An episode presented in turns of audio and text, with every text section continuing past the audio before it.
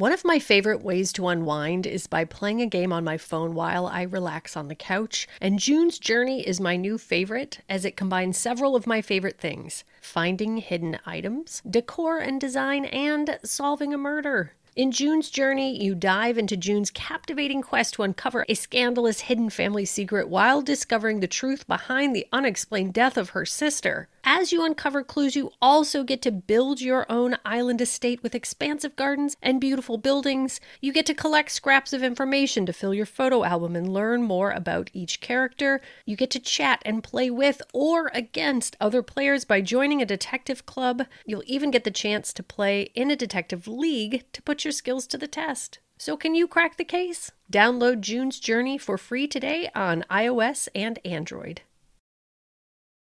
This episode contains adult themes and is not appropriate for all audiences. Listener discretion is advised.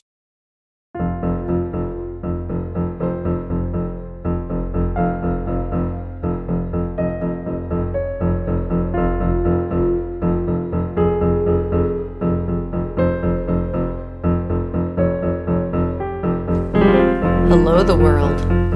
This is They Will Kill, a true crime podcast. I am Courtney Eck, And I'm Sadie Eck. and I almost did like a wacky opener, but then I remember that people are listening to this for the first time.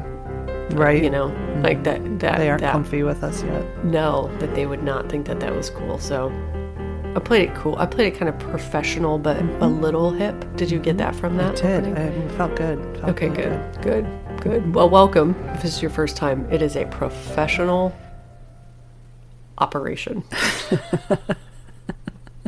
and it's Sadie's night It is. to tell us the story. So uh, why don't you go on ahead and take it away, Sadie? All right, it's a doozy.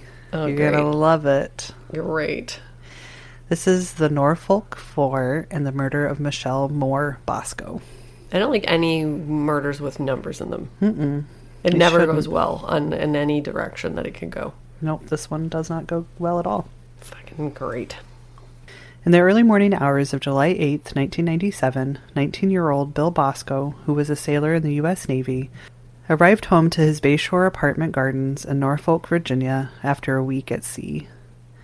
He was worried because his wife, 18 year old Michelle Moore Bosko, had not been at the pier when his ship had arrived. Nope. She had promised to be there, but he hadn't been able to find her in the crowd. He hoped she had just overslept, but when he entered the apartment, he found Michelle on the floor of their bedroom, half naked and lying in a pool of her own blood, Oh, dead. God. In a panic, he ran to his neighbor's apartment and called police. When police arrived, they found the young woman had been stabbed repeatedly. An autopsy would show she had been raped and then suffered four stab wounds to her chest and then had been strangled to death. Oh, my God. Michelle was born on August 19th, 1978, Oh, No, no. just- my birthday, guys. in Pittsburgh, Pennsylvania. She was described as sweet, quietly funny, and a little goofy.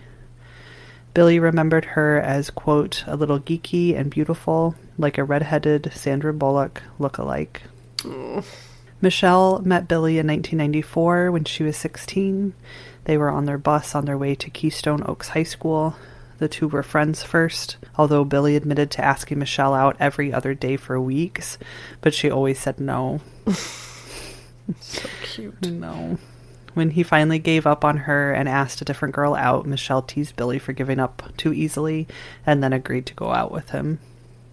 Playing hard to get. No. Billy said after their first kiss, Michelle was so flustered that she walked straight into a wall. Oh my God. no. Cutie pies.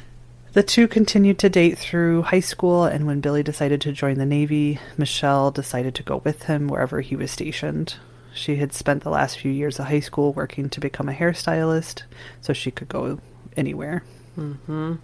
Billy was stationed in Norfolk, Virginia, and proposed to Michelle on Friday the 13th of December, 1996. I love these two. Ugh, dude, I do too. Adorable. They're adorable. Yeah. Yep. My kind of people. Mm-hmm. At first, they planned a Halloween wedding nearly a year away. Oh my God. I know, but they couldn't wait and ended up eloping four months later in April. They were so young and so poor they couldn't afford to get each other wedding rings. now that they were married, Billy could move off the naval base, and the two moved into an apartment. They made a happy home together.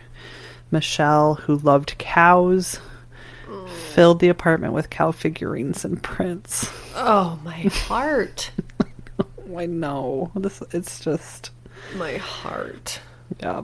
There is so much out there about this whole case, like so much out there. I could have mm-hmm. gone on and on and on and talked about like so I, I loved the details with the mm-hmm. couple and so if you want to know more there are documentaries and there are articles and and I think a lot of people probably have heard this case. Yeah, I have not, but good. Yeah. Yeah. They would often have friends over for dinner and love to barbecue at the communal apartment pool. The complex was full of other Navy soldiers and their families. Making friends there was easy, and the newlyweds were happier than they'd ever been. Life was really good. Ugh.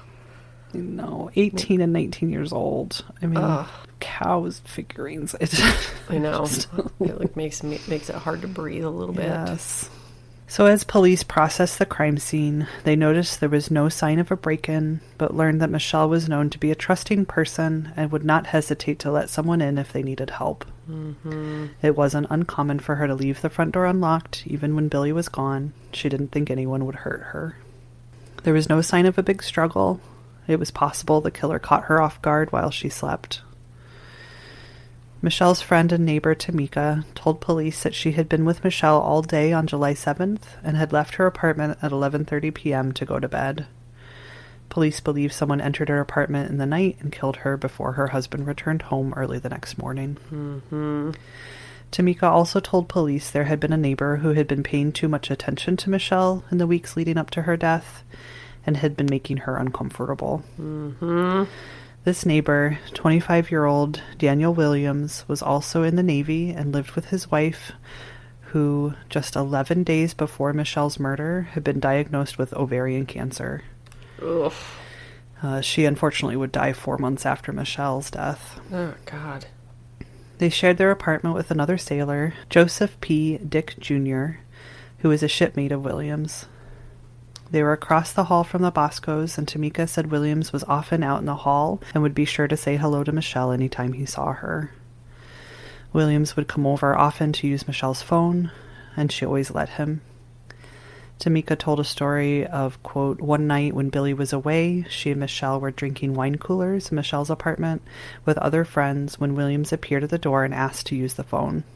Mm-hmm. When he finished, Williams asked Michelle if he could join the party. As the music played, Williams started to dance. He gyrated around the room, pumping his hips against the walls and floor. His eyes mm. locked on Michelle. Yuck. No. Tamika had had enough and asked Williams to leave, and he did. Yuck. Michelle had even told family in Pittsburgh about her, quote, creepy neighbor, but wouldn't tell Billy that Williams was making her uncomfortable because she was worried what he might do to him. Mm-hmm. When authorities talked to Billy about finding his wife dead, he told them that when he arrived home, he was worried about Michelle, but thought maybe she had started a new job and hadn't had a chance to tell him she wouldn't be able to meet him at the pier when he hmm. got home. Right. When he got into the apartment, he noticed the kitchen light was on and thought it was strange because she was always really careful to turn the lights off when she left a room. He decided to take a shower, and as he walked into the bathroom, that's when he saw Michelle. He tried to find their portable phone, but in his panic, he couldn't find it, so he ran across the hall to Danial Williams' apartment. They managed to call police, and Billy went back into his apartment to wait for them. Williams came into the apartment with him, and Billy told him not to follow him into the bedroom, but Williams did anyway. They placed a white blanket over Michelle's legs and then left the room. Billy was so enraged that he punched a hole in the hallway and broke his hand. He then ran outside and puked in the bushes. Ugh, I, mm, I cannot. No, poor Billy. I can't. So knowing Williams was interested in Michelle and happened to be the one who called 911 was enough for police to ask him to come in for questioning. When he arrived, he was driving his red 1995 Chevy pickup. Detectives couldn't help but notice the bumper stickers on the back. Quote, seven, I can't wait. Quote, seven straight days of sex makes one week. Oh my god. And- quote, sex is like pizza. When it's good, it's very good. When it's bad, it's still pretty good. Classy gentleman. Mm-hmm. Yeah. Yep, I don't know. Yeah, I want the ladies to know what I like right out of the mm-hmm. gate. Mm-hmm. Puns and sex. Uh, they were suspicious of the man and started what would end up being more than nine hours of questioning all throughout the night. Williams admitted to knowing Michelle and said that they would talk about his wife's illness, but was adamant he'd never been alone with Michelle, and he certainly hadn't been the one to kill her. He agreed to take a polygraph test and willingly allowed detectives to take samples of his DNA, including blood and hair samples. As the hours passed, Williams became worn down, and when detectives asked him if the hairs that had been found on Michelle belonged to him, he said, quote, I don't know. They might be. I may have sleepwalked, but I don't remember. Ew, not a good answer, dude. If you want to mm-hmm. not be sus- suspicious. Mm-hmm. Police then told him he'd failed the polygraph test, even though he'd actually passed it. Ah, once again, that was the last case. Riley mm-hmm. Fox case. Same fucking thing. Sensing Williams was about to crack, they kept pushing him to confess. He never once asked to speak to a lawyer. Mm-hmm. Detectives started to put the pressure on Moore and told him the only way to avoid the death penalty was to confess to killing Michelle. Eventually, Williams agreed to confess. Quote, I knocked on her door. Michelle was hesitant to open it, but I convinced her to. I forced it open the rest of the way. My wife was asleep next door. I didn't mean for anything to happen, maybe a little struggle. I tried to pin her down. I was wearing a white pair of briefs, no shoes. She was wearing a black t shirt and a white pair of underwear. When I left, she was hollering and screaming. I never choked her. I don't remember whether I hit her. I never ended up having sex with her. When asked why he had attacked Michelle, Williams answered, quote, Everything was building up. I hadn't had sex in a couple of months. Michelle was a pretty girl. Williams would go on to say that he did rape her but didn't ejaculate and that he hit her a few times with a shoe. At the time, detectives didn't know how Michelle had been killed. They didn't know, hmm. like, definitively how she had been killed. Right. I'm not buying it. Should I buy it? I don't know. I'm not buying it. So, barely 24 hours after Billy found Michelle, police arrested and charged Williams with her rape and murder based on the confession alone. It wouldn't be until later that day, after authorities learned for sure that Michelle had been stabbed, that they decided to go back and question Williams again. Hmm. During the second interview, he admitted to stabbing Michelle. Police believed for sure they had their suspect. But how did he admit to stabbing Michelle? Huh? Hmm? Hmm. Just sort of admitted to it. All right. We'll see about that. Mm-hmm. So five months would pass. Police had closed Michelle's case and handed it over to prosecutors who were preparing for trial when they ran into a major problem. Tell me everything. When the DNA results came back from semen found next to Michelle's body, it did not match the DNA Williams had willingly submitted to police during his interrogation. Oh, what a shocker. What a shocker. Rather than wonder if maybe he had given them a false confession, detectives decided he must have had an accomplice. Oh, I did not see this coming. Mm-hmm. Oh, no. Oh, yes. four? Are we going through this four times based on the title? We'll just have to I'm freaking out. Oh my god. Oh no. Mm-hmm. Everybody take a breath, take Uh-huh. a drink of water, get a snack. Oh no. Yeah. I had Okay. Megan read through this one. She's like, Courtney's not going to survive it. Oh no. So they kept the DNA results a secret and decided to go back and question Williams's roommate, 21 year old Joe Dick. So most of these guys, I'm going to call them by their last name, except for Joe Dick. I just cannot say Dick a thousand times. So I'm going to Yeah. call Joe Dick Joe. Great. He had originally told police he was on duty the night of Michelle's murder, but when they double checked his alibi, they found out he was lying and had not been at work that night. Mm-hmm. With that information, Joe, someone who was described as timid and very socially awkward, suddenly jumped to the top of their suspect list. Oh my god. They brought him in for questioning, and he agreed to take a polygraph test. He passed the test also, but detectives decided to tell him that he'd failed it. Oh my god. Mm-hmm. Okay. Joe continued to tell authorities he was innocent and hadn't been anywhere near Michelle or her apartment that night, but they didn't believe him and continued to press him. They showed him a picture of Michelle at the crime scene, which caused Joe to start to crack. Oh my god. He told police he had been there with Williams that night.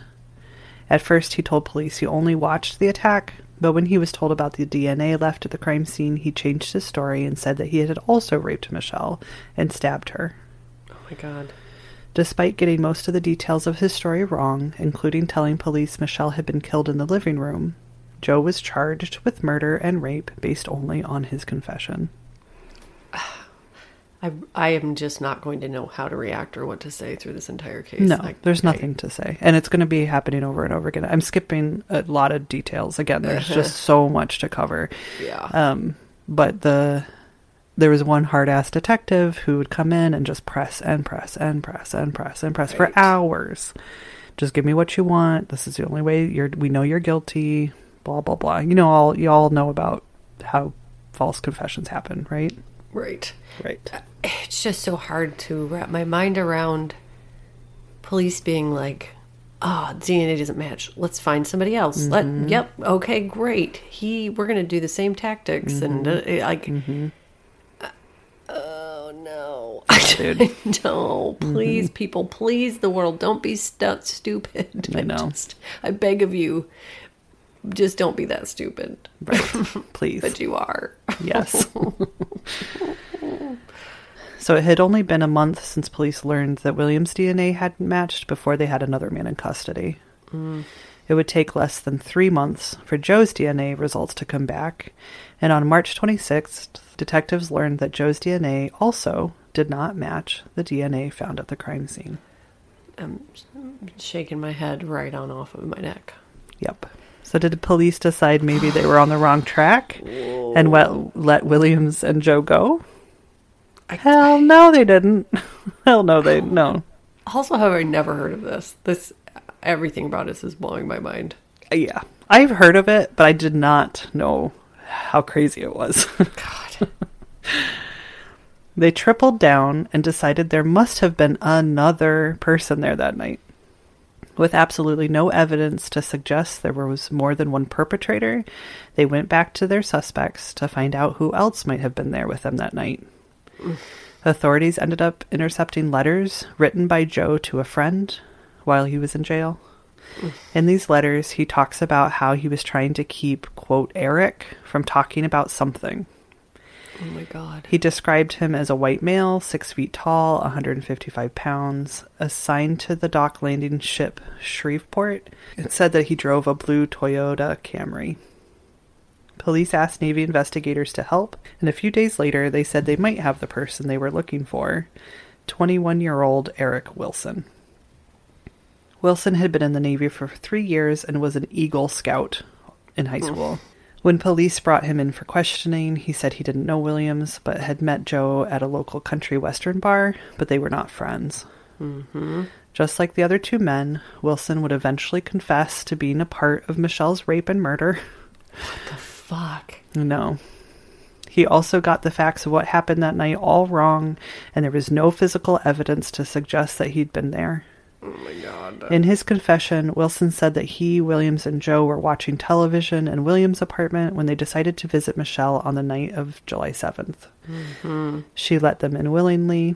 He said that after being there for a little while, the three sailors started tickling her on the living room floor. But then they moved into her bedroom, but events turned violent. She screamed no, but each man raped her. Mm. He said he felt terrible about the rape and left before Michelle was killed. Wilson was then arrested and charged with rape and murder and sat in jail while awaiting trial. Oh my god. Shockingly, a few months later, when Wilson's DNA comparison came back, it was also not a match to Michelle's killer. Oh my god. So the detectives finally decided to let the three men go. Just kidding. right. God. Uh, nope. They went back for more. Oh my god. They interviewed Joe two more times. Each time he confessed again to killing Michelle, but his story was very different each time. Oh my god. Uh, The third time, I know. Thir- the third time detectives interviewed Joe, they knew they needed a new guy to pin the DNA on, so they asked him if there was any other people there that night. Joe conveniently came up with someone named, quote, George Clark, and two other unidentified white men who were also there that night. Guys he apparently didn't know, but was comfortable enough with that they were willing to commit unspeakable crimes together. right.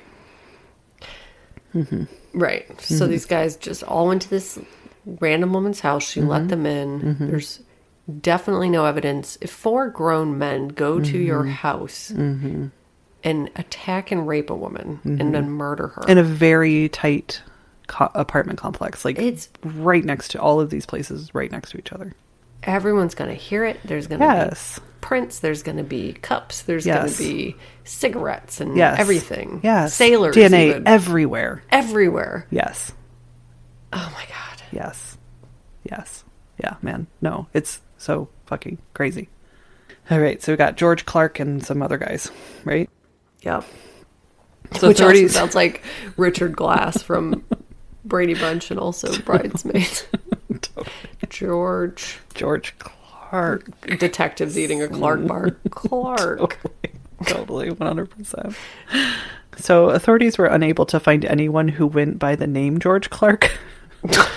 so they decided to check Williams' visitor's log at the mm. Norfolk jail for clues and spotted a random woman's name. With the help of a private investigator, they traced her phone number to Orlando. The woman, who was a Navy wife, didn't know anyone named George Clark. but she knew another friend of Williams. His name was Derek Tice.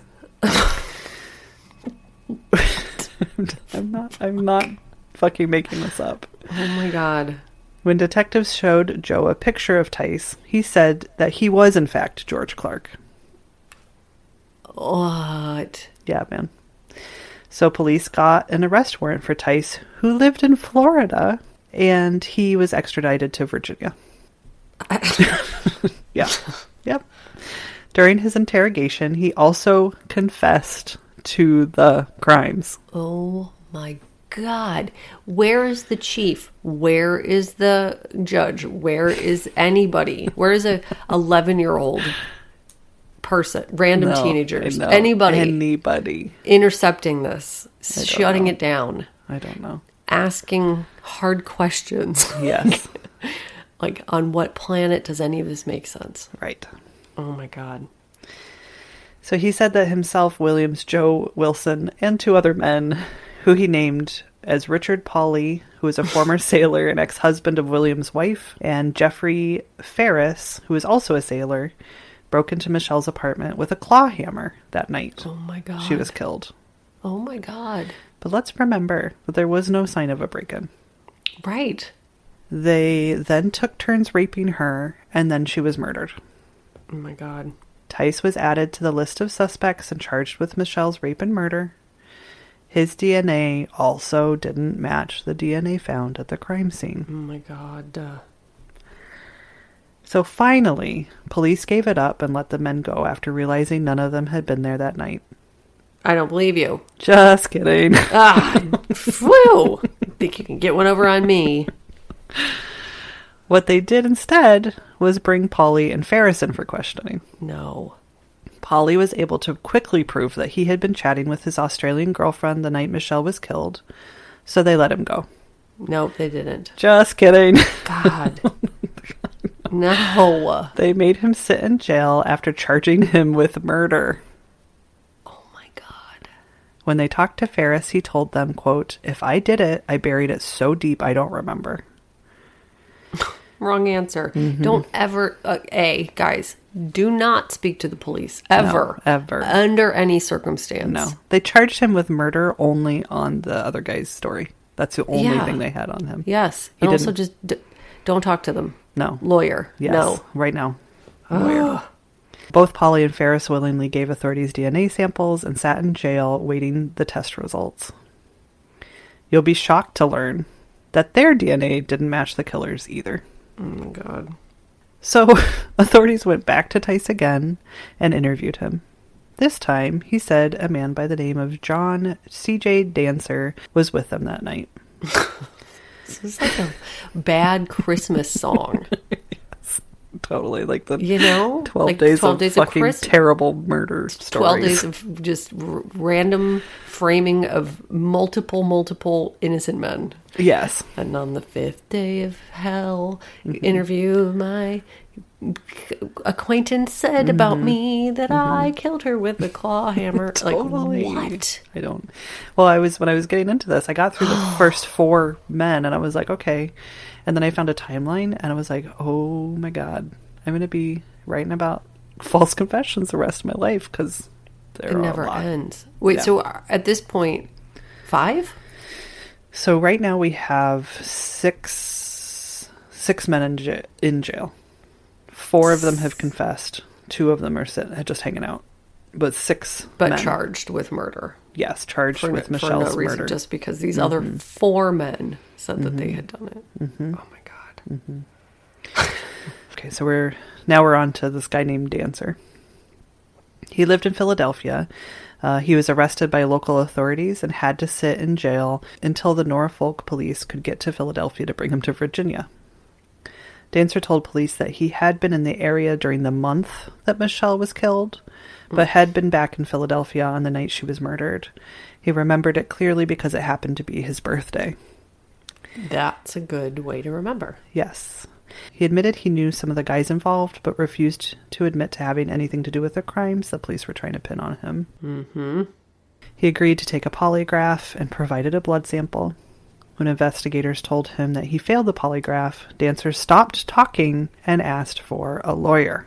Da, da, da, da. Thank God. Mm-hmm. Detectives then let him go. Oh my God. Just kidding. they then charged him with capital murder and rape What? based on Tice's new statement. Oh my Only. God. I, I, yeah. He has a very solid solid alibi. He also has a salad alibi. so, very solid. I would definitely be the one with the salad alibi. Yeah, yeah, man. God, I love a salad. I'm always I'm always up in a salad, but uh, like I think I might go and I think I actually might go insane. I think you've broken me. you know what I mean? Yes. I think I'm insane. Yes. It's So so crazy. God, So this makes the seventh arrest for poor Michelle Bosko's murder. I'm gonna vomit. 7 hmm Seven. That's so many people. I'm just Yeah. I mean, that's all my whole family, my children, my husband, me, you, and Laura, plus one more person. I just like who I corn cob in charge once again because Oh it's the God. Mm. only explanation. Because who else is going? Like, okay, how many? We have set. So we have seven now. Seven. Seven men fit into Yes. Mm-hmm. a 400 square foot apartment. None of their DNA showed up. No. like none of them.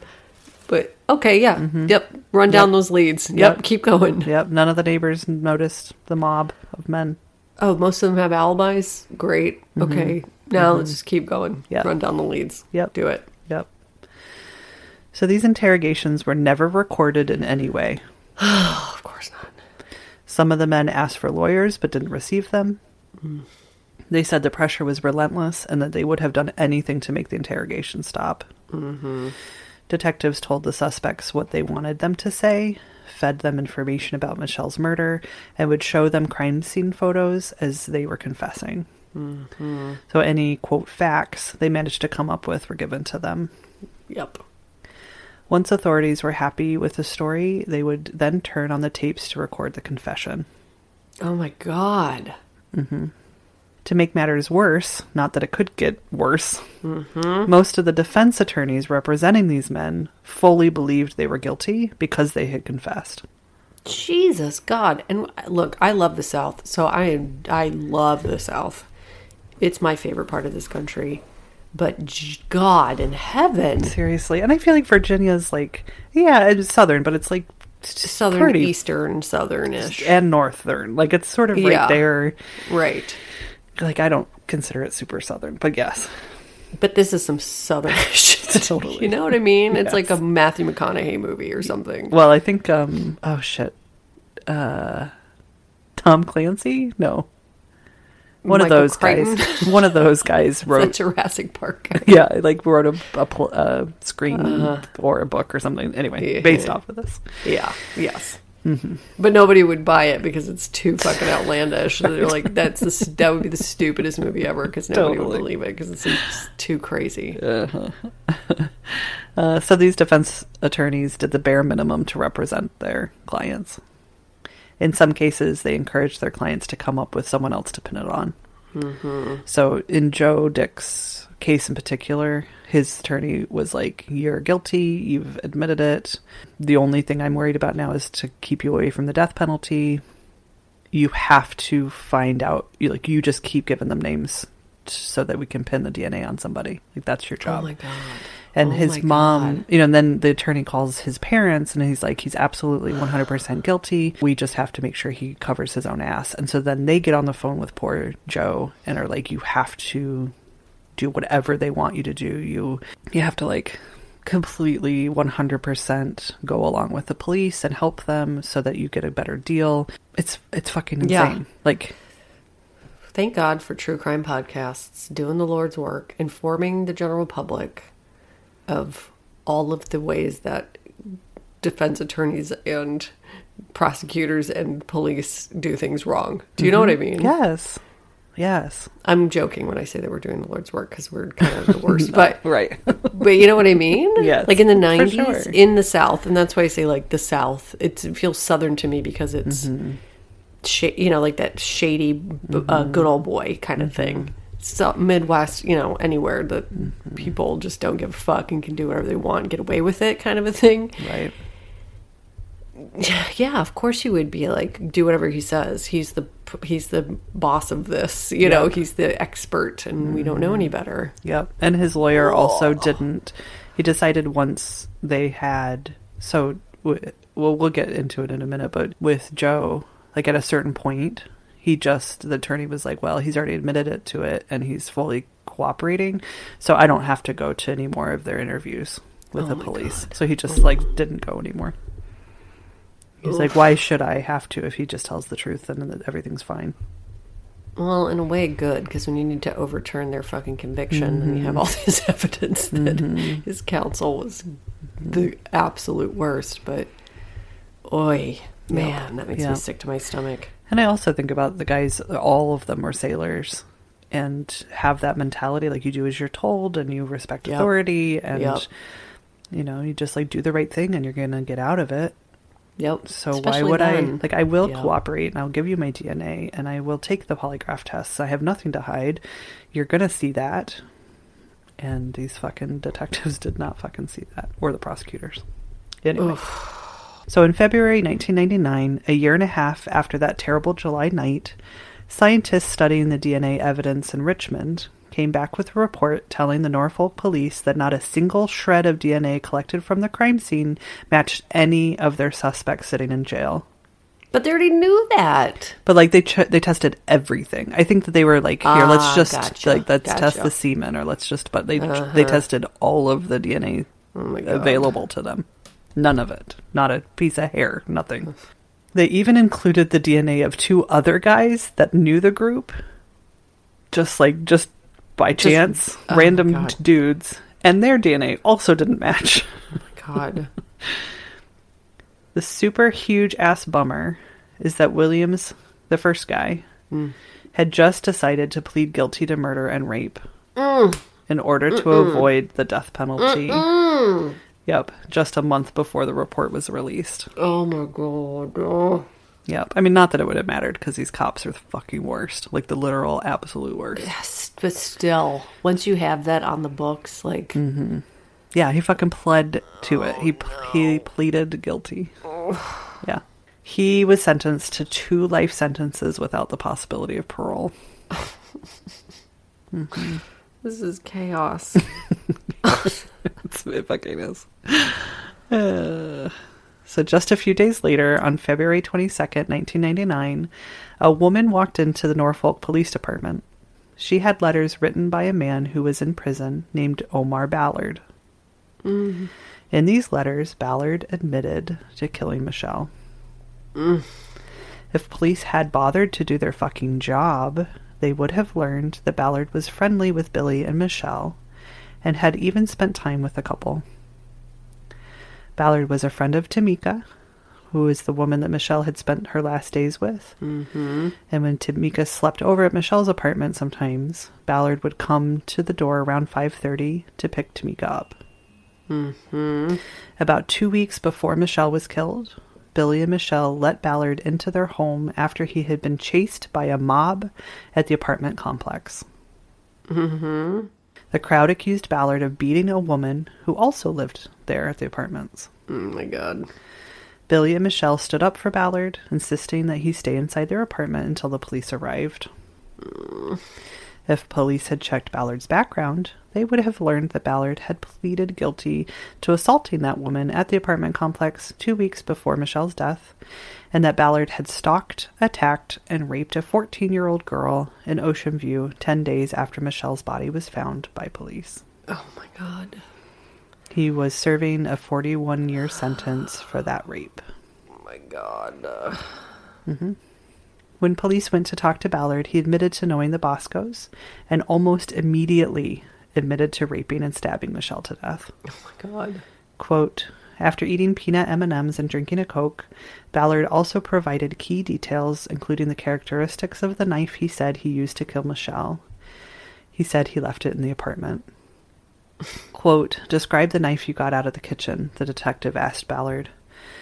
Ballard said, quote, brown handle with ridges on it about four or five inches long.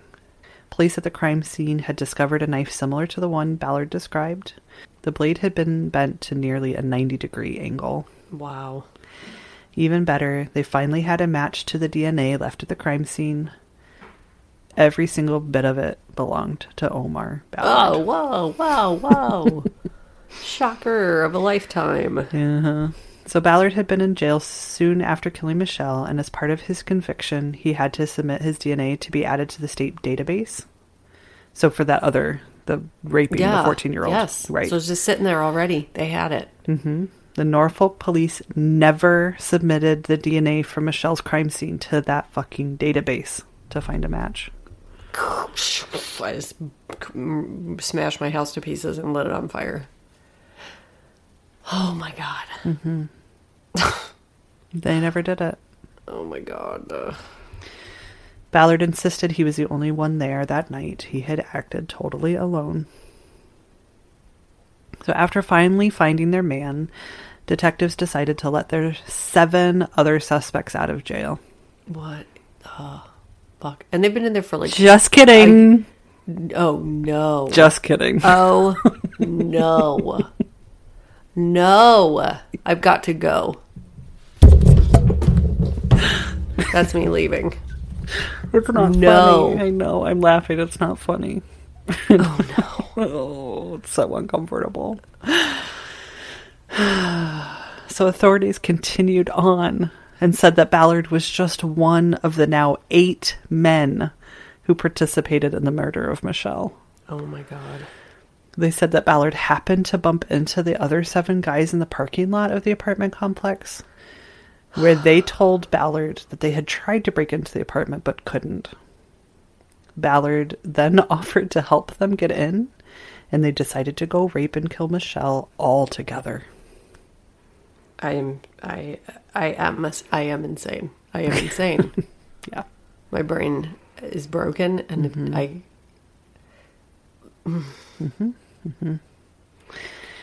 Authorities decided to completely ignore the fact that there was absolutely no evidence of more than one killer, let alone fucking eight. none whatsoever. I'm so mad. I'm s- like I'm mad at the whole wide world, Yes. you know? For- Yes. For, Eight. allowing people to be born and educated and live through this world and grow up and go to the fucking police academy and go to the mm. lawyer school and get the bar passed and go do this job and all come together and be the stupidest fucking most egotistical, maniacal, like mm-hmm.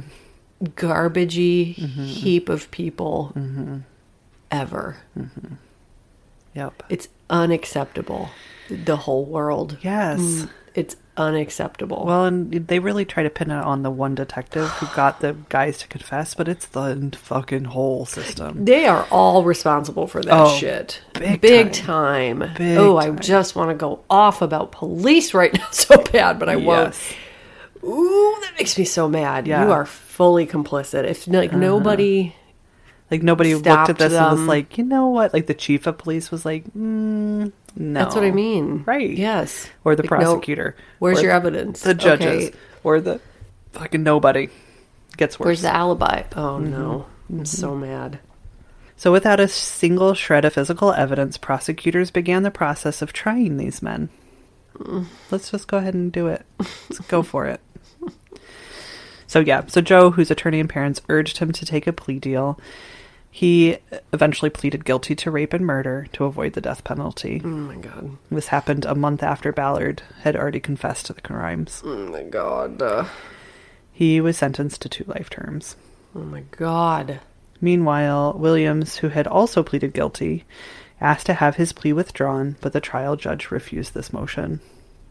Derek Tice, who had originally agreed to testify against his co defendants for a plea agreement, decided to reject the deal after learning about Ballard's DNA match. Right? So he gets Good. that. He's like, fuck no, I'm done. Good. Jeez.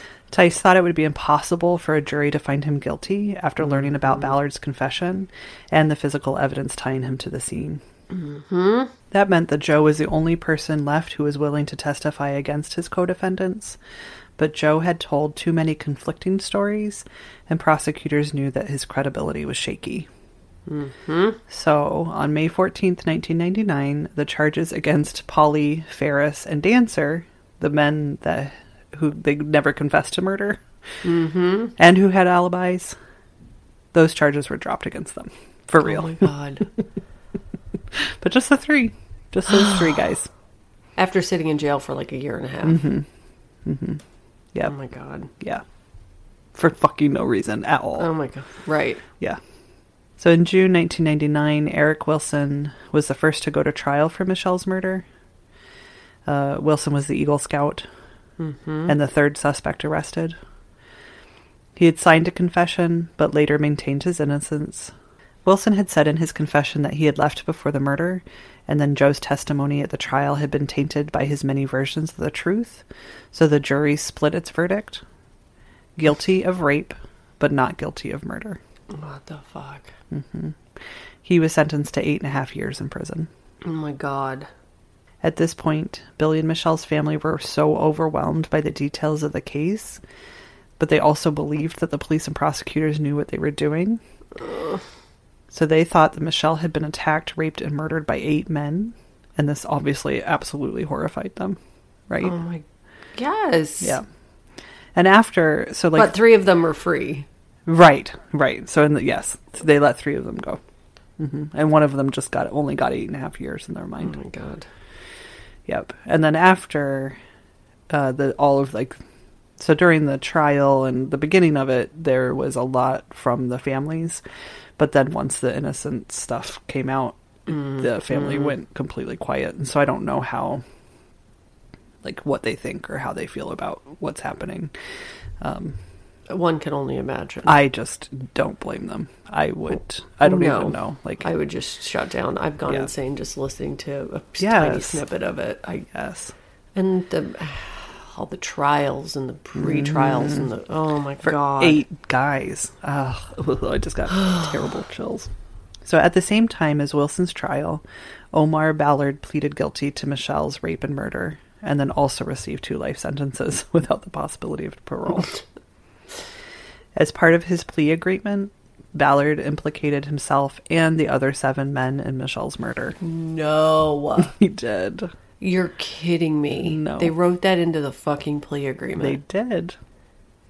oh no. That was the I- only way they were going to give him a plea agreement, was if he had he implicated them. Uh, mm-hmm. Yep. I'm so beside myself. Yep. So he later told PBS Frontline that the only reason he changed his story was to get the deal, and then was adamant that he was the only one there that night. I mean, duh. Not like we Yes. need his word on all of Yeah. this. But still. Yeah. So that only left one man whose fate had not yet been determined. In February of 2000, Derek Tice's trial started. Prosecutors leaned heavily on the emotions of the jury and the pride of the town for their sailors. Quote, When the fleet comes in, it's a huge event, DJ Hansen, who was a former Navy prosecutor, said. You have got all of the kids down there on the pier. Daddy is home. Big celebration. There's a military family that cares for these people when their wives and their husbands and their parents are gone. There is a saying in Norfolk that the Navy takes care of its own. And one of the things that makes this crime so outrageous and so vile, ladies and gentlemen, is that these men were sailors. And they did this to another sailor's wife. Oh my god. With only Tice's taped confession and the shaky testimony from Joe, the jury found Tice guilty of rape and murder as well, and he mm-hmm. was sentenced to two life terms without the possibility of parole. Oh my god. Tice would be granted another trial three years later, but that jury would also find him guilty. How? I think that people just don't understand how how it's possible to confess. Well, especially back then. Yeah. And also bad defense. Yes. You know what I mean? Like most of the time, time. people end up in prison because they had bad defense. One hundred percent. You know? Mm-hmm. Especially when your defense thinks you did it. Mm-hmm. That's the worst defense. Totally. So by 2005, the Norfolk Four had attracted support from the Innocence Project. I'm just, please, let's get to this part. yeah, we're we're done. We're going. Let's now we're just moving. skip over to however much money they got because I can't. Okay, we're getting there, Court. I'm, I'm almost there. I got like two pages left, and it's all the good stuff. Phew. Yeah, you you did it. I'm proud of you. So upset. I know. Teams of pro bono attorneys from three different firms began to work on their legal appeals and clemency petitions. The work was supported by a 60 page report by the Academy Group Incorporated, which is a Virginia forensic consulting firm. Based on its review of the evidence and confessions, it concluded that none of the Norfolk Four had been involved in the rape and murder of Michelle. I mean, duh. And that Ballard was solely responsible, as he had claimed. Wilson, who had only been found guilty of rape, was let out of prison in September of 2005 after serving six years of his eight and a half year sentence. Oh my god. Mm-hmm. So they let he he he was done, but as part of the conditions of his release, he had to register as a sex offender. So they didn't Oh let him out because of the Innocence Right. Project. they- he you just, completed his fucking sentence. Oh yes. Oh my god. Yep. So now he's out there, poor guy, registering as a sex offender. Uh, attorneys for Joe, Tice, and Williams petitioned for clemency on November 10th, 2005, from the Virginia governor. Several retired FBI agents supported the men's claims of innocence, as did 11 of the jurors who had initially convicted Tice and Wilson. These jurors submitted affidavits in support of the sailor's clemency request before the Virginia State Parole Board, saying that they believed the men were innocent. Eventually, 10 former state attorneys general, more than 20 former FBI agents, and 13 original jurors in two of the cases publicly supported their innocence. Mm-hmm. On August 6, 2009, Governor Tim Kaine granted a conditional pardon to the three men who were sentenced to life, which gained their release from prison after 11 long years. Oh my god. But this action did not vacate their convictions. As part of the conditional release, they were still required to register with local authorities as sex offenders and felons, a requirement that meant they had to frequently return to update their records and had severe restrictions on work, movement, and where they could live. What the fuck, you guys? What is this world? Get me out of it. Mm-hmm. 11 years in prison and then still sex offenders. So in May 2010, former detective Robert Glenn Ford, the fucking dickhead who started all this bullshit, mm-hmm. he was the lead detective in Michelle's case, uh, but who had since retired, was indicted on unrelated federal extortion charges. You know, do you want to know what this fucking dickhead did? Please tell me everything. He had been accepting payments for years from criminal suspects in return for favorable treatment.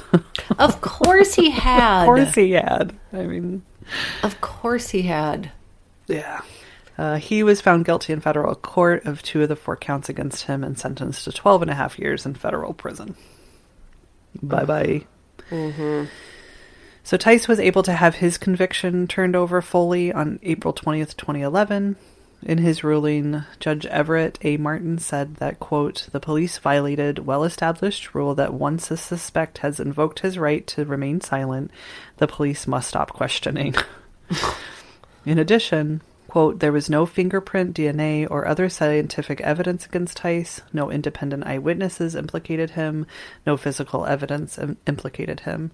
He concluded it was likely the jury would have acquitted Tice had the confession not been part of the trial evidence. Mm-hmm. No fucking shit. And poor mm-hmm. Tice, I didn't get into all of it, but he had his conviction like overturned a billion times and then like got like goes to the Supreme Court of oh Virginia and then they would deny the would like oh on and on. He just was back and forth fucking ever. Can't do it. No. It wouldn't be until October 26, 2016 that Virginia Attorney General Mark Herring quote conceded errors in the initial investigation and withdrew his office's longstanding opposition to their claims of innocence. Oh my god. 2016. Like we've all had a whole life. Yeah. Like I graduated. I was g- going on my own the year that these guys were all convicted. Yes. And we all 20 have years. Had whole lives. Yes. Oh my god. Yes. Just like it's staggering. Yes. So this made room for U.S. District Judge John Gibney to vacate the convictions of Williams and Dick, finally fully exonerating them. Oh my god. The state then officially withdrew all charges against them. Fucking finally. Uh-huh. Judge Gibney ruled that, quote, by any measure, the evidence showed that Danial Williams and Joseph J. Dick did not commit the rape and murder to which they each pleaded guilty, and no sane human being would convict them by the available evidence. But they did. They bunches of times. Bunches of times. Yep. So then the Virginia governor formally granted full pardons to the Norfolk Four, which included Wilson, who had not yet been pardoned because he had already served his sentence but was still hmm. required to register as a sex offender in March of 2017. so then Wilson was finally let go completely. This is crazy. Yeah. They were also awarded a whole entire $8 million. Between all of them. Yes. You've got to be kidding me. no, there was a settlement for $8 million. You've got to be kidding me. So they each get like five hundred thousand dollars yeah, they after each taxes. right. Each of them got a little over more more than two million dollars before taxes. Oh my god. Mm-hmm. Mm-hmm. At a press conference, the governor said, quote, Justice was long overdue for these four. What happened to them was outrageous and undermines faith in our criminal justice system. fucking think. Yeah. It undermines faith in uh, our education system, having of children, Uh-huh. Yes. raising of children, Yes. col- college, the world, Yes. Uh-huh. everything, sanity, common sense, all All undermined. Big. Just to start, just to name a few things Yeah. that I have had undermined in me in the Right last. Uh-huh. 30 minutes. God. Yeah.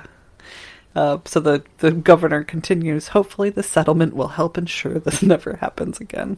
Nope, not going to. Oh, we better not do it because we had to pay the pay him a whole eight million dollars. like, Yeah. where will we ever come up with that budget in our twenty five billion dollar police Yeah, budget? Like, fuck you. exactly. So, like I had said before, I wasn't able to find any statements from the Moore Bosko families about their feelings on Michelle's case, how it ended up. I just hope for them that they have peace knowing that Michelle's real killer is in prison Mm-hmm. and that ultimately the men falsely accused of her murder were set free. Mm.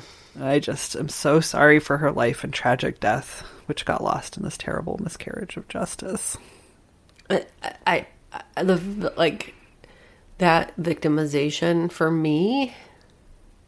It's gonna make me cry thinking about that. You know, mm-hmm. like if somebody I loved died, and then all of these lives got ruined, Yes. and their loved ones' lives, like, and their kids, and their kids' kids, and their fucking nieces. I mean, yes. that sucks Yep. Yep. so bad. Sucks so bad. I know. There the there's a front line that you can watch on PBS. Um and it was 9 months after they the guys had all been released and they interviewed all like all four of them and Yeah. they were at that point fucking broken. Like... Broken. Their families they interviewed their parents and you know, it's just they're fucking broken. They can't like what do you do? One of them was like I cannot leave my house until this is fully overturned. You know, at that point it wasn't. They were still conditionally released. Um, he was like I don't I will never feel safe again. No, I can't I can't do anything. I'll just I have to stay in my house because otherwise I'll get charged with shit that I didn't do. yeah, Oh, it's fucking awful.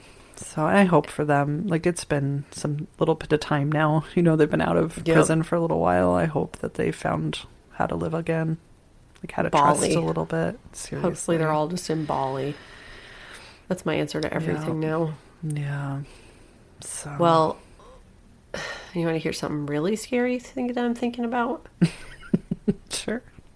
now that truth and information is not a thing anymore. Mm-hmm. I'm curious. Do we have any listeners who are defense attorneys or part of the Innocence Project or anything? Has it gotten way fucking harder to overturn confessions because now sociopathic prosecutors have like all these new tricks in their book? Do you know what I mean? Where you can just like twist it all around and your jury's like, sounds, yep, okay, sounds good. I think lizard people are real, so I believe in that. Do you know what I mean? Yeah, totally. I mean, I think that that's the big problem, right? I mean, Yeah, like one of the one of the big problems is like what, like how do you if we people? can't right like if we can't stand behind our scientists and are like what is Yeah. fact, what is fiction? Yes. When that that that's when your society fucking collapses, dude. Well, So- it's been a good run, everybody.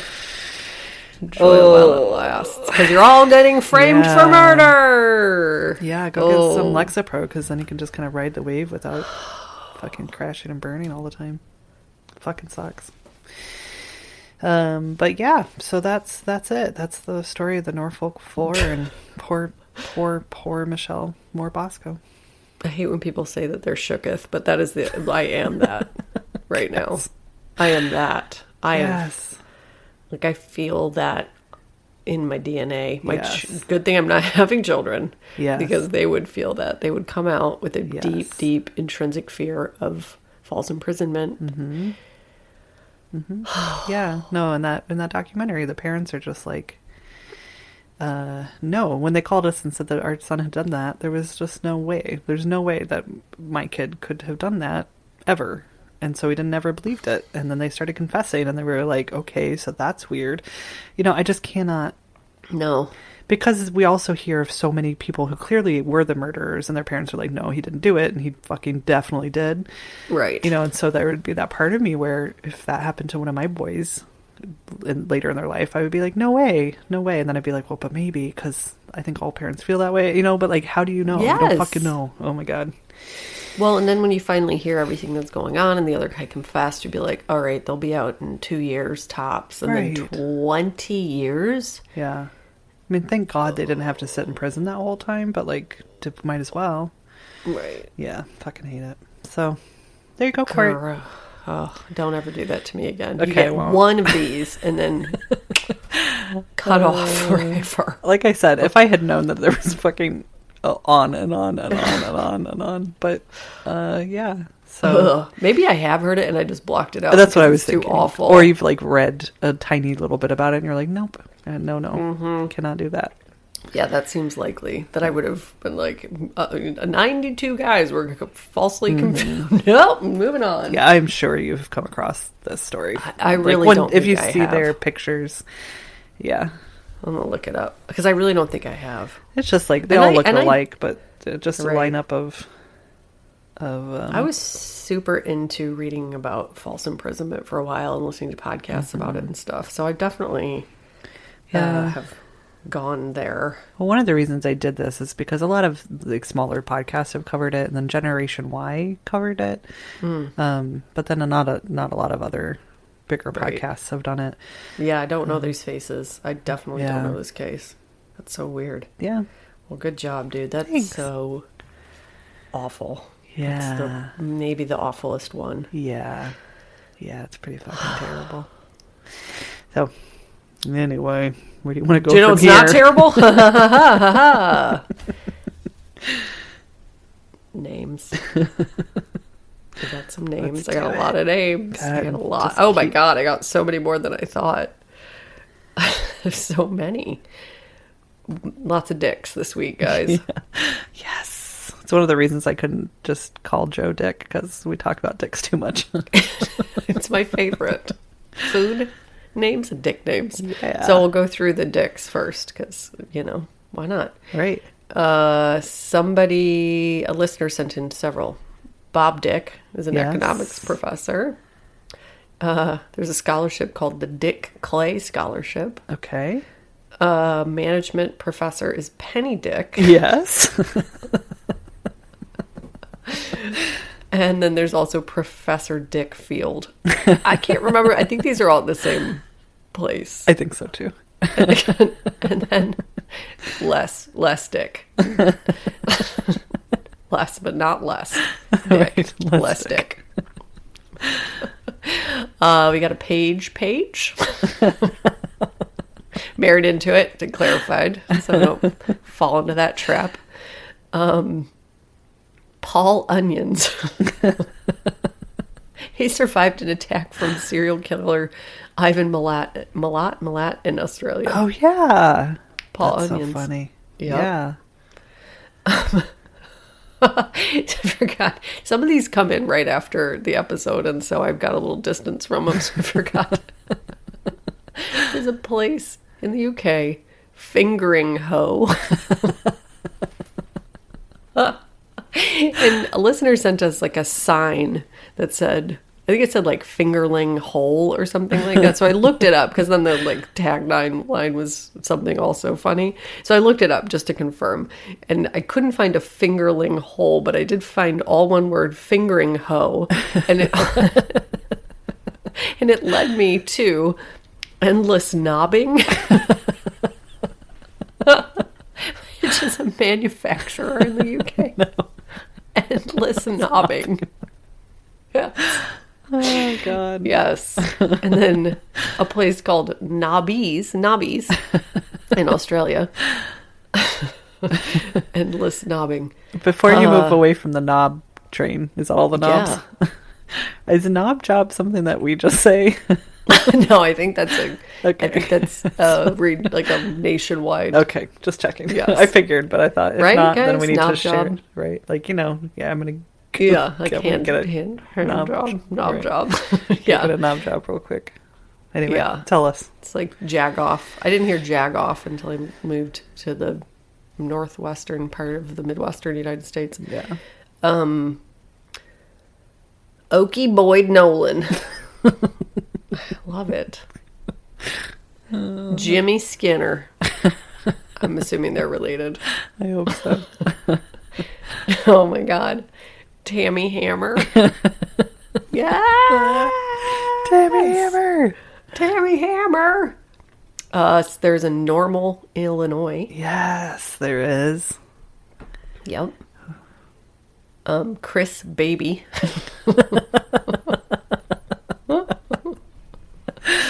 Is it spelled baby? And Chris Baby. B B A B Y. yeah. Yeah. Chris Baby. so there's a family out there with the last name Baby. Yes. Babies. The babies. Uh, Barbara Broccoli, who was a producer, like a Marvel in the Marvel franchise, which I saw, I actually saw, and then somebody else sent it to us too. So thank you for that because I didn't write it down. Uh, Richard Wacker, never did. I should have included that. A Dick Wacker. Yes. Uh, there's a nail salon in St. Louis, Missouri called Nail Me Good.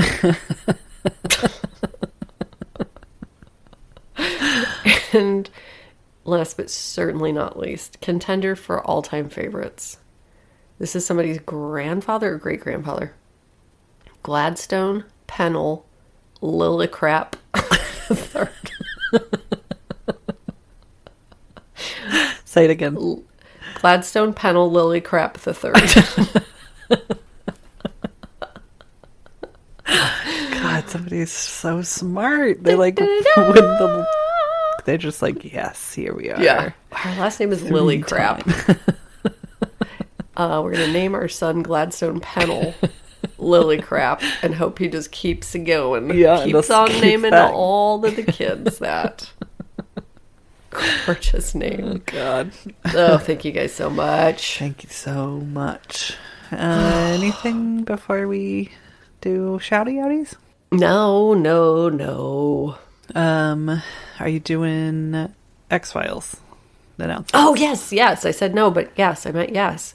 Um, yeah, I've got some spooky stories for you guys this spooky season. I'm so excited to hear them. I haven't heard any of them yet. Yeah, I thought I was gonna be, have a lot more time this week, and then I found out like on Friday that the shoot that I didn't think was happening Tuesday, Wednesday was on. So ta-da! Yay. Um, but yes, yeah, it will happen.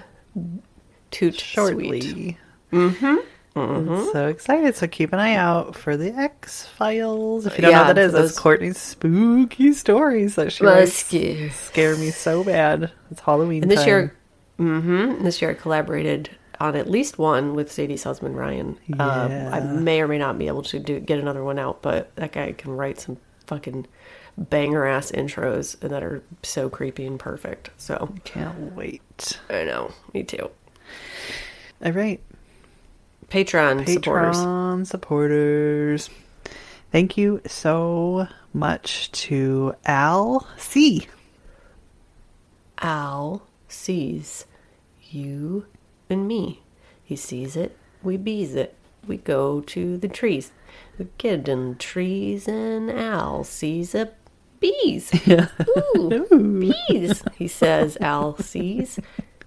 And then we say, Don't bite me, bee. And the bees don't bite us. We're the bee's knees. That's what the bees say to us. And then we say thank you. That's good. Do you think I'm allowed to say which town this person's from? It's in Sure. the United Kingdom. Is it Lily Knobber or It's whatever? Twickenham. ah, yeah. yep. Oh, thank you, Al. Clearly, Elsie did bees in Twickenham. Uh, oh my god. And this one, this person is from a place called Egg Harbor. What? You guys are just making it up. Is that an option find to out. just put in a fake name? well, this is a this is A fake town, I mean? I hope Yeah, not because I want to send them things. Oh, these people. They anyway. Uh, thank you so much to Tareem R. Oh man, Tareem. Yeah, gorgeous If name. my, it is a gorgeous name. Tareem. You know what Tareem rhymes with? To dream. To, Tareem. to dream. Also, what else? Cream. Scream. Uh, like when you know what you're screaming though. Give me some delicious cream. Dream roll, Dream, because of fans, right? Yeah, Because uh-huh, Dream clearly the crowds fans, right? around Mm-hmm.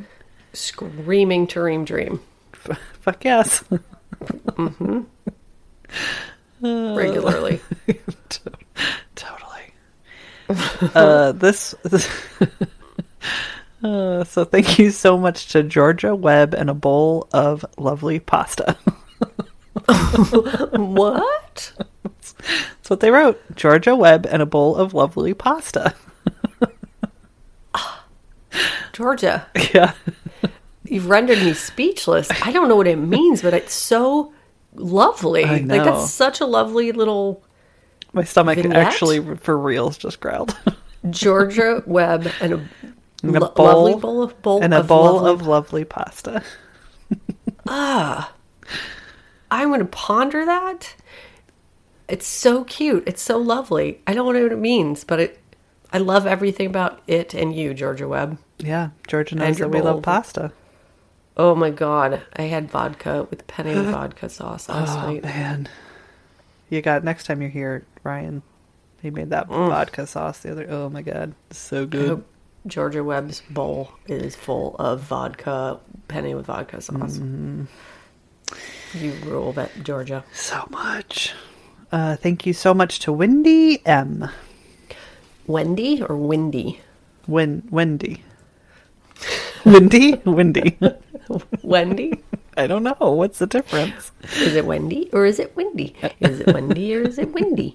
One is with the Why am I- D and one is with the I. Oh, not But- Windy. No, it's not Windy. Like uh, Wen- Wendy. it's Wendy. Donna says I say both with an L. Both. I think What? it's a regional thing. Both. What's how a- she what's a say both? Both. Like both. both. I don't know. Both. but she says I say both. Weird. Maybe. I know. Do I say both? You guys both? I've never noticed that, but I would say it the same way probably. So Well, anyway, back to Wendy. This is not about me. This is about Wendy. Wendy M. Miraculous, marvelous, move over, girlfriend, boyfriend, move over. Because Wendy mm, is, m- also moving on up. Uh-huh. M- Monday. on the dot, right on Monday. Moving on up. So move over. Get ready, guys. Get ready. Yep. Anyone else? Nope. Just sure. I'm on a roll tonight. oh wait, no, there is one more. I thought you meant Sorry. anyone else. I'm so I'm so sorry to these people. Oh, we just survived like 45 minutes of false I, confessions. so- I'm not kidding when I say you made me insane. I, like, I Oh, need. I need fluids. I need intravenous fluids. Oh god. I want to give all of these people's addresses away. Can I tell you what street this next one lives on? Yes, yes. Uh, Nancy Joe Street. Uh-uh. yes. yes. Oh my god. It's like when people build subdivisions and name all the streets after their kids. I'm assuming that's what Yes, that is, something. right? I hope so. Nancy Joe. So cute. Ooh, that's very cute. Uh, but thank you to Andrea S.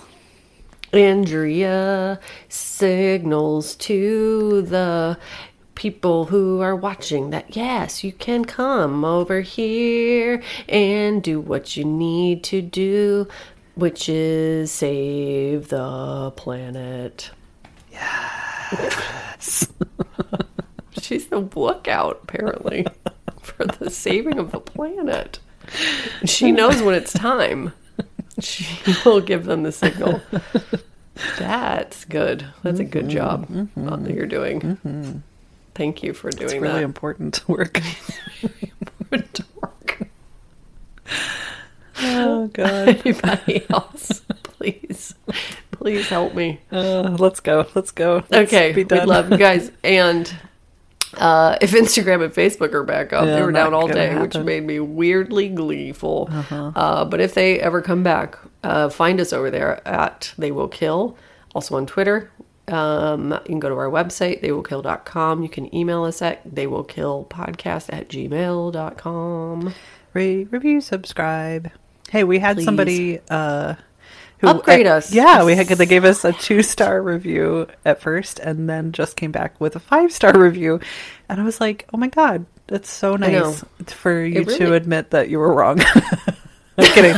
It wasn't that. I think they just got used to us. I've I've had the exact same experience with podcasts where at first I was Same. like, hell no, these are awful, but I kept listening because I was bored. And then Yeah. eventually I'm like, oh my god, they're my best friends. So thank you. I know it was it was very meaningful. I really loved that review, and I Mm-hmm. really loved that you stuck with it, and that um, we'd become bearable over time. Yeah. You know what I mean? I mean, Totally. for real. No, really, it feels yeah. really sweet. I really so love it. So sweet. Yep. Yep. Uh, thank you, AJ Burkins, for our music. Thank you so much. And remember, This is just a straight up like inspirational moment because I don't know. I just I was having a moment today where like you just don't know what's going to happen in your life and you should dream big and that sounds so stupid, but you should. You just don't know. It's really remarkable the things that can happen to you. And so if you're feeling down or if you're feeling up, either way, it fucking it it really does happen. You know, like really good things really do happen. Really bad things happen too, but mm, I don't. I don't know. I just had a moment where I was like, my life is eighty-five billion times better than I ever thought it was going to be. Yeah. You know, Yep. and so there you go. if you need to hear that, there you go. It's been a really fucking hard year, and I'm still like, holy shit, this rules. You know. Mm-hmm. Totally. So, so yeah, it's just just put put whatever is in your heart, whatever is in your mind, even if you don't know what it is, put it out there and just say, I want to know what it is. I want the bigger thing. I don't know what it is. I'm just going to put it out there, and it will probably come. I'm actually positive it will. Do it. So, Do it. Sure do. We love you guys. Thanks for being here. so Thanks for sitting through uh, eight. Oh No, man, seven I'm never doing that again. no, we will not do that to you again. I will make sure of it. But that was a really good story. Yeah, but I'll still, start telling the story and record it. Be like, nope, that's too much. Done. Click. Oliver. Like, oh, that was weird. The story ended halfway through. I can't do this to these people. Ripcord, emergency exit. Oh, we love you so We much. love Thank you guys. so much for being here. See you later. Goodbye. we'll see you soon. Goodbye. Goodbye.